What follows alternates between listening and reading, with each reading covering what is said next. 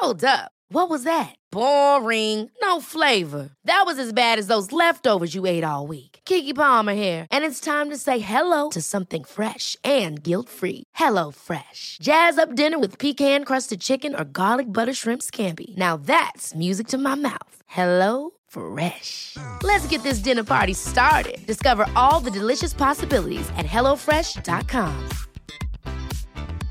Cool fact a crocodile can't stick out its tongue. Also, you can get health insurance for a month or just under a year in some states. United Healthcare short term insurance plans, underwritten by Golden Rule Insurance Company, offer flexible, budget friendly coverage for you. Learn more at uh1.com. Many of us have those stubborn pounds that seem impossible to lose, no matter how good we eat or how hard we work out. My solution is PlushCare. PlushCare is a leading telehealth provider with doctors who are there for you day and night to partner with you in your weight loss journey. They can prescribe FDA-approved weight loss medications like Wegovy and Zepbound for those who qualify. Plus, they accept most insurance plans. To get started, visit plushcare.com slash weight loss. That's plushcare.com slash weight loss. There's never been a faster or easier way to start your weight loss journey than with PlushCare. PlushCare accepts most insurance plans and gives you online access to board-certified physicians who can prescribe FDA-approved weight loss medications like Wegovy and Zepbound for those who qualify. Take charge of your health and speak with a board-certified physician about a weight loss plan that's right for you. Get started today at plushcare.com slash weight loss. That's plushcare.com slash weight loss. plushcare.com slash weight loss. Planning for your next trip? Elevate your travel style with Quince. Quince has all the jet setting essentials you'll want for your next getaway, like European linen, premium luggage options, buttery soft Italian leather bags, and so much more. And is all priced at 50 to 80% less than similar brands. Plus, Quince only works with factories that use safe and ethical manufacturing practices. Pack your bags with high-quality essentials you'll be wearing for vacations to come with Quince. Go to quince.com slash pack for free shipping and 365-day returns. Spring is my favorite time to start a new workout routine. With the weather warming up, it feels easier to get into the rhythm of things. Whether you have 20 minutes or an hour for a Pilates class or outdoor guided walk, Peloton has everything you need to help you get going. Get a head start on summer with Peloton at onepeloton.com. Hi everyone, I'm Johnny from the Magnus Archives. Today, I'm here to tell you about We're Alive Descendants, the sequel series to the award winning audio drama We're Alive. From KC Wayland and Wayland Productions, We're Alive is a survival horror odyssey spanning six seasons and 13 years. Set 18 years after the original series We're Alive, A Story of Survival, follow the harrowing journey of the next generation of survivors in descendants as they discover how much the world has changed, how the infected have evolved, and face the conflict sparked by humanity's efforts to reclaim a lost civilization.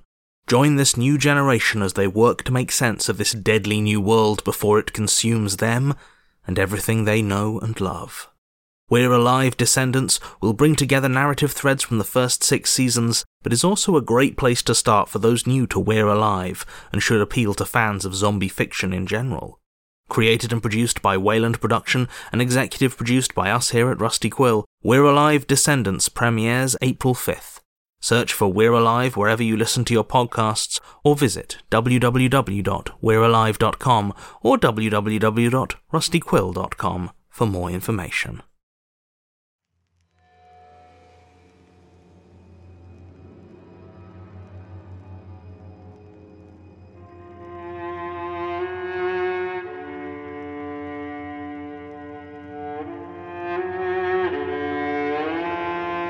Rusty Quill presents The Magnus Archives.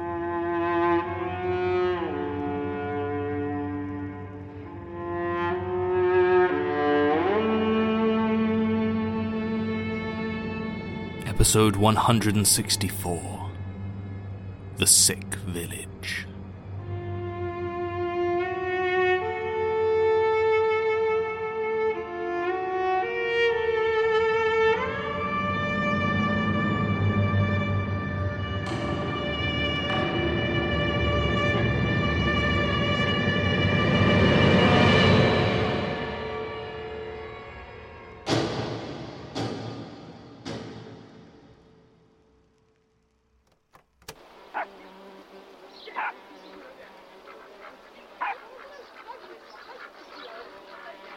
There is a sickness in this village. Perhaps you would not see it from a distance, and the faint sting of rot on the breeze is easy enough to dismiss. But as you get closer, that infectious feeling of wrongness is harder and harder to shake. The grass is not the green of nature. The buildings are warped by more than age, and the voices that come from behind the inhabitants' masks are hoarse and wet. They move with exaggerated casualness, a parody of idyllic village life. And when they have a break from weeping, they reassure each other how wonderful it is in their village, or at least how wonderful it used to be. Each is covered from head to toe in thick black fabric, and they never, ever touch. Take a breath. The air feels thick and soupy in your lungs, swarming with a thousand contagions digging into you, begging for you to join the village. It's so quiet there, and everyone cares for each other, far from the din and compacted flesh of the city. In the centre, a maypole stands, mildewed strips of coloured cloth hanging limply from it like shreds of ragged skin. The base of the pole is ashen and charred. The disease itself is nothing special. It begins as a small patch of discoloured skin, the tiniest blemish. Scrub it off and it is gone, for a few hours at least. But it returns again and again and begins to spread a mould with tendrils that burrow deep. It ranges in colour from rancid yellow and corpse fat white to the dull, angry purple of a fresh bruise. It itches and burns, and you can feel it growing and spreading inside you, looking for the core of you. At least until it worms its way into your bones. Beneath the coat of each terrified citizen of this sick village lies a lurking possibility, a nightmarish suspicion of infectious constellations of hungry mildew, a mutating technicolor atlas of rotten and pockmarked flesh. But who can know for sure? Their coats are oh so thick. There was never a time before the disease, no matter what the old bastards tell you. It has always been in the village, always festered in the dark corners where nobody could stomach to check, where good neighbours wouldn't dream to speculate. But those who live here will tell you different. From behind their masks, those friendly voices will tell you how it used to be, clean and hygienic and always bathed in sepia sunshine. They know in the guts of them this sickness has come from outside, that it is those from beyond the village that have done this to them. They brought it here, they whisper to each other in the unnamed pub, hunched and bloated over their pale and stinking beers, lifting their masks to take a mouthful, puce faces and frightened sneers exposed for just a moment. They couldn't leave us well enough alone. They wanted what we have, our perfect peaceful life, and so they dragged their sickness here and damned us all. The patrons speak quietly, as who can say for certain whether the face behind a mask is a good, honest village face, or a sickness bearing harbinger from beyond. And people do still come to the village for however thick the paranoia, however terrible the disease, there are worse things beyond. They are stopped, of course, beaten and stripped and checked head to toe for signs of infection. The village council sees to that. Most are uncontaminated, though that does little to save them, while others are already laced right through with fungus of their own. A few are spared brutality, and treated with such cordial politeness you must have thought their inquisitors old friends. Though there seems on the surface no rhyme to such decisions, were you to look beneath the coats, you might see the patterns of their mould were matched. It is, alas, those who are unblemished that suffer worst, So incomprehensible is it that any from outside could be clean, that there might be another source or vector. The inspectors devise another theory. An invisible infection.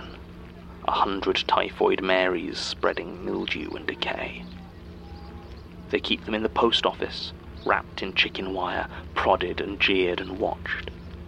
Should they begin to show signs of the rot, then maybe, just maybe, they can stay for now, though nobody will doubt that it was they that brought the illness.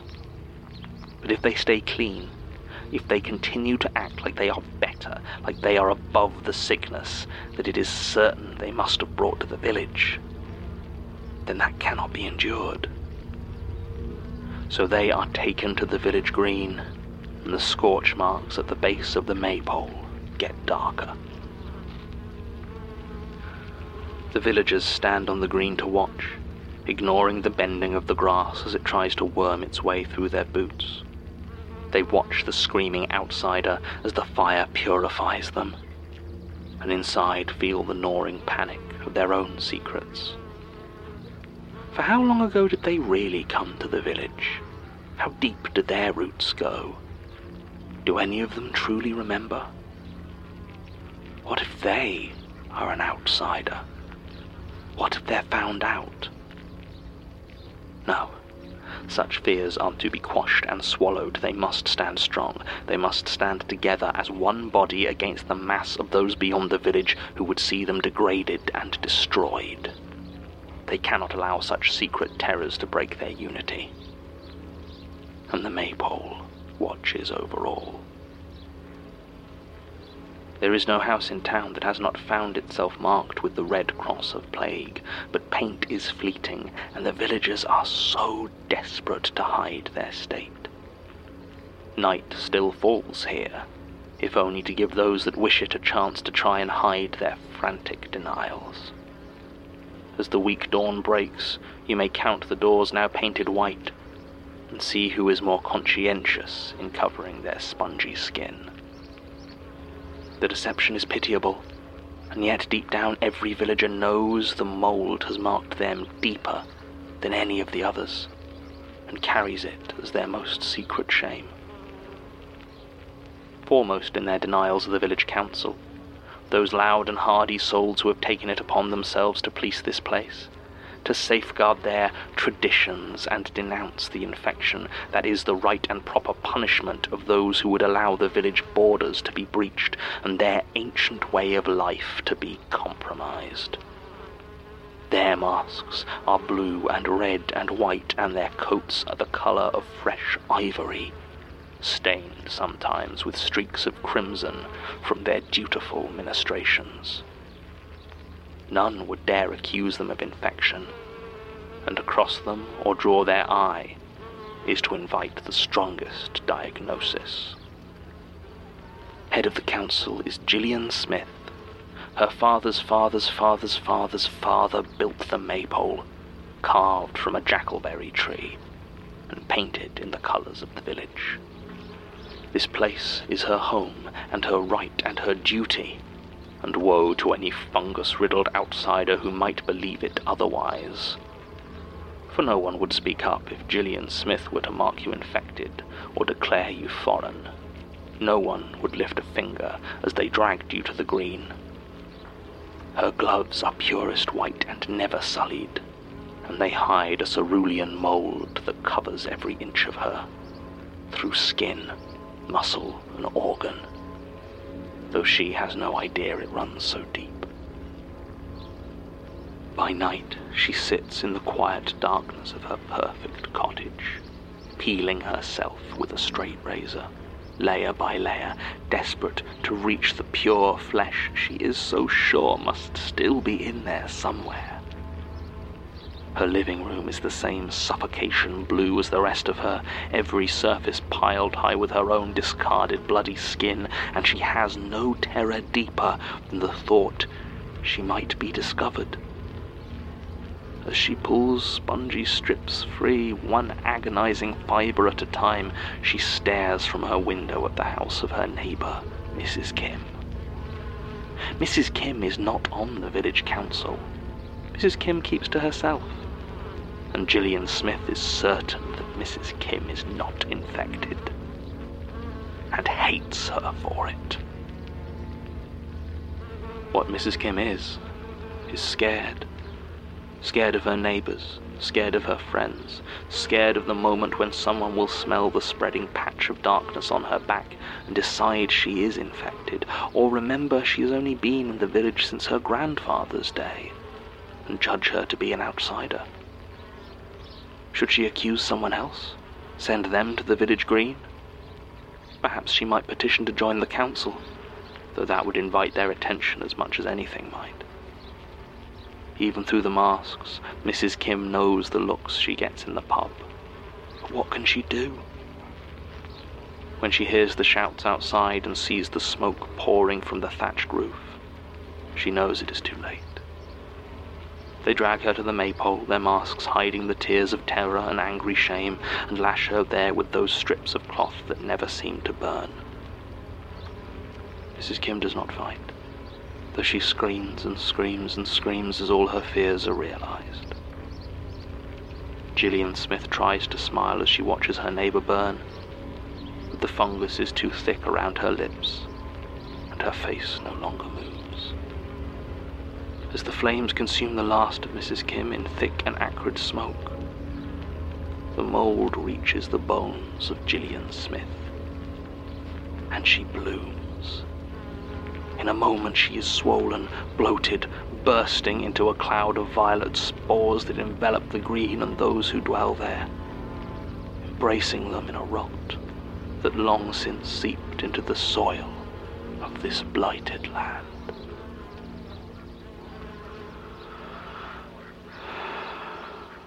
Okay. End recording. We're fine. Are, are we? I mean, that place is. I don't. I don't feel fine. Okay, and you were there a long time doing your your guidebook, which you know I get it, but that place is.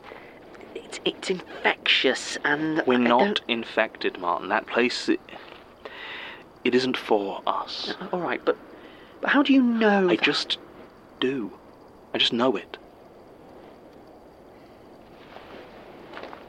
You've been knowing a lot lately, Yes. a lot more than you used to. Yeah. And it, it feels more deliberate. Like I have more control now. Okay. So, how much can you see? What else do you know? Uh. Maybe everything. What do you mean everything? I don't. Ask me a question. One I can't possibly know already. Okay. What's my middle name? You don't have one. Whoa. You.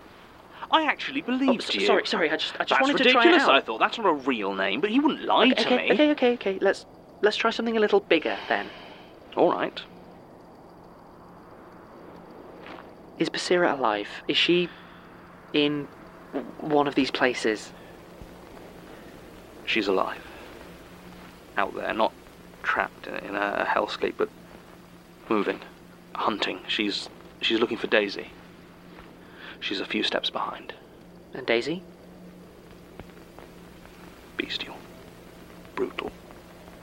Carving her way through the domains of other powers following the scent of blood. Oh, Daisy, I'm sorry. What's Basira going to do? She thinks she's going to kill Daisy. Like she promised. But she's conflicted. And will she? I, I don't know. The, the future, that's. It's not something I can see. Okay, good to know. How much further do we still need to go? A long way. Through many dark and awful places. Is this. Are you okay? How are you feeling?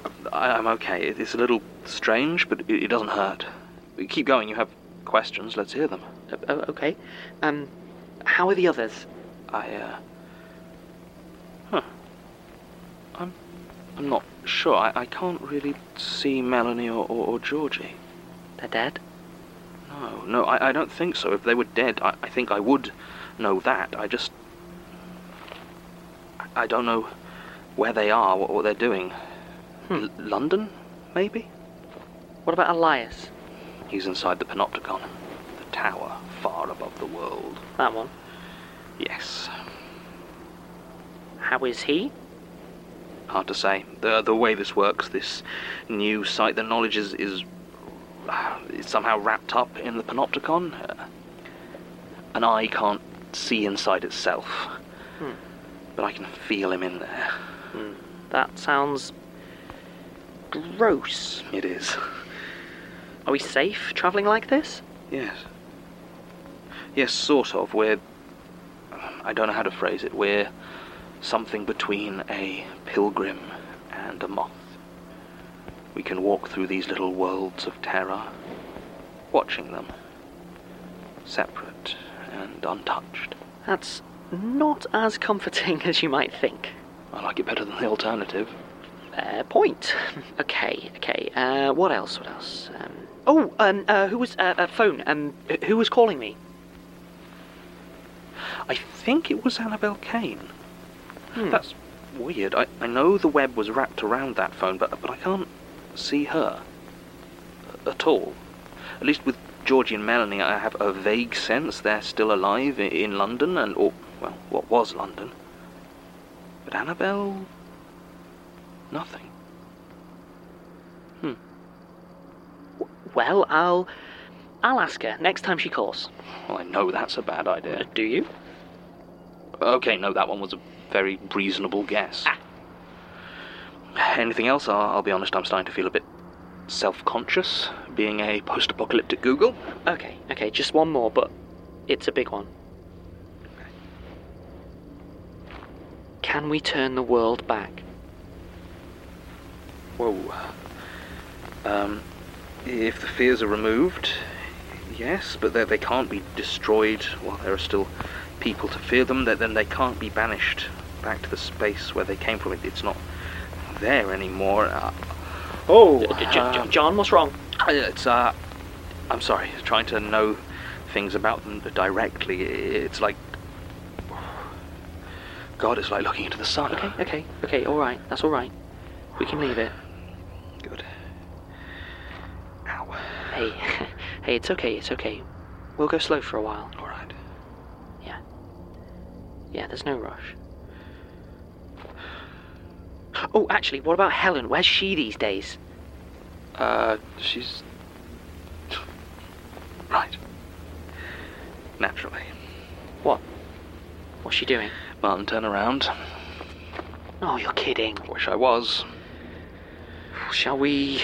Um, Do you want to do the honors? not really. Maybe no one's home. Hello, John. How did you find us? Oh, I thought you'd know everything by this point. Yes, I suppose I do. And I don't. So, care to enlighten me? oh, yes, sorry. Uh, the distortion can always find anyone who has crossed its threshold. And that includes you, Martin. Remember? And please, my name is Helen. Like you said, I can know everything now, including how much of a lie that really is. Don't mistake complication for falsehood, dear archivist. And remember, that knowledge is not the same thing as understanding. What do you want? To say hello and check up on the happy couple. I always knew you crazy kids would make it work. Thanks. Martin. Look, I've no interest in your gloating. What would I have to gloat about? Much as I am delighted by this brave new world in which we find ourselves, I can take no credit for it. This was all you. Could have. You knew what was happening. I suspected. But all I really did was refuse to help. And that is hardly a unique quality. If that makes it my fault, then surely this is Georgie's fault as well, and Melanie's. Leave them out of this. They didn't know. There it is again. Knowledge. It's so very important to you, isn't it? These fossilized nuggets of pretend comprehension, weighing you down, stopping you thinking or feeling. What about hypotheticals? If they had known, What would they have done? Is that something you can see? What do you want? To be friends again. All three of us. Look at this place. Look at this. Wonderland. This is the world now, and we are strong and free. There's really no reason for us not to hang out. Goodness, he is in a mood. Has he been like this the whole time? Not the whole time. Thank goodness. Martin. In fairness, he's had a lot on. Oh, I'm sure. Martin, Hmm. Please. Sorry, it's just maybe she can help With what? with our with with our quest. We've been walking a while, and well, her doors. Maybe we could, you know, shortcut. No. No, I don't think that's a good idea. I would happily take him, but I don't think he'd want to leave you. Okay, w- one, don't talk about me like I'm not here. It's rude. Two, I know you can take two people at once. Me and Tim were both inside the corridor. Martin, when you- it's not that s- simple. I'm afraid the archivist is too powerful now. If he tried to travel through my corridors, it would not go well for any of us. But mainly for you. Oh, is that a threat? No. Hmm, pity. So, no shortcuts then. Understood. I'm not leaving you on your own. Such devotion. You really don't deserve it. But of course, you know that already. this is nice. I am really glad we get to spend some proper, quality time together now. Yeah. Anyway, sorry to love you and leave you, but I must dash. It's a very busy time for me. Lots of things to do, people to. Well, you know. I don't doubt it. What? Just taking a moment to look. You two are just such an adorable couple. Enough. See you soon.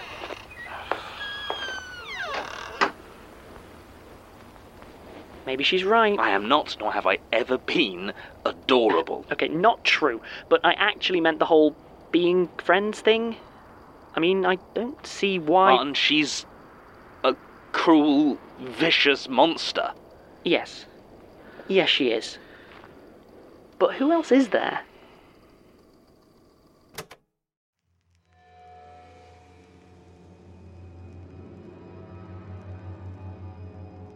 The Magnus Archives is a podcast distributed by Rusty Quill and licensed under a Creative Commons Attribution Non Commercial Share Alike 4.0 international license. Today's episode was written by Jonathan Sims, produced by Lowri Ann Davies, and directed by Alexander J. Newall. It featured Jonathan Sims as the archivist, Alexander J. Newall as Martin Blackwood, and Imogen Harris as Helen Richardson. To subscribe, buy merchandise, or join our Patreon, visit rustyquill.com.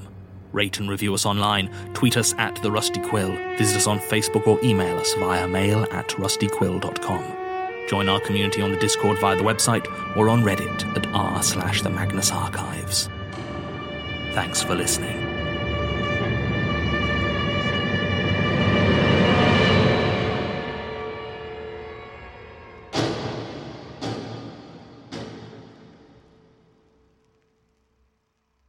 Hi everyone, Alex here.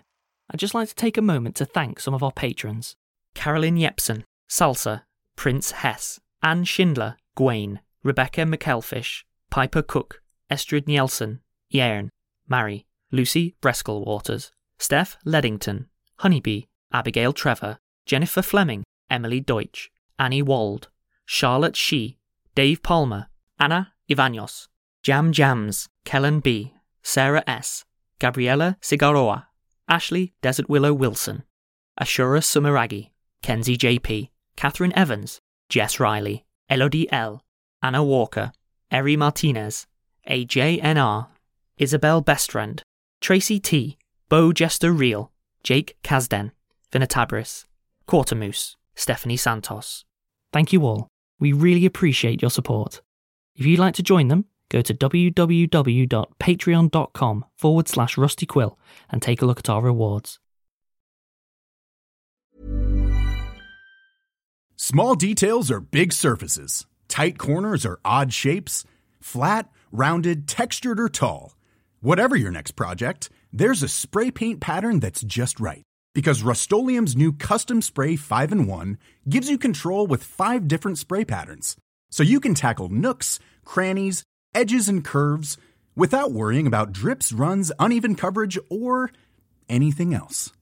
Custom Spray 5 in 1. Only from Rust Ever catch yourself eating the same flavorless dinner three days in a row? Dreaming of something better? Well, HelloFresh is your guilt free dream come true, baby. It's me, Keke Palmer. Let's wake up those taste buds with hot, juicy pecan crusted chicken or garlic butter shrimp scampi. Mm. Hello Fresh. Stop dreaming of all the delicious possibilities and dig in at HelloFresh.com. Let's get this dinner party started. Hi everyone, it's Kareem, the voice of Simon Fairchild and The Eternal Tavern Keeper. Today, I'm here to tell you about The Program. The Program audio series is a science fiction anthology podcast set in a world where money, state, and God are fused into a single entity. Every episode is a standalone story featuring ordinary people inhabiting this extraordinary world. And for them, it's not this future that is terrifying, but our present. The program is sometimes funny, sometimes poignant, but it is always smart. Find out more about the program at www.rustyquill.com or www.programaudioseries.com or search for the Program Audio Series wherever you listen to your podcasts. Have fun and see you later.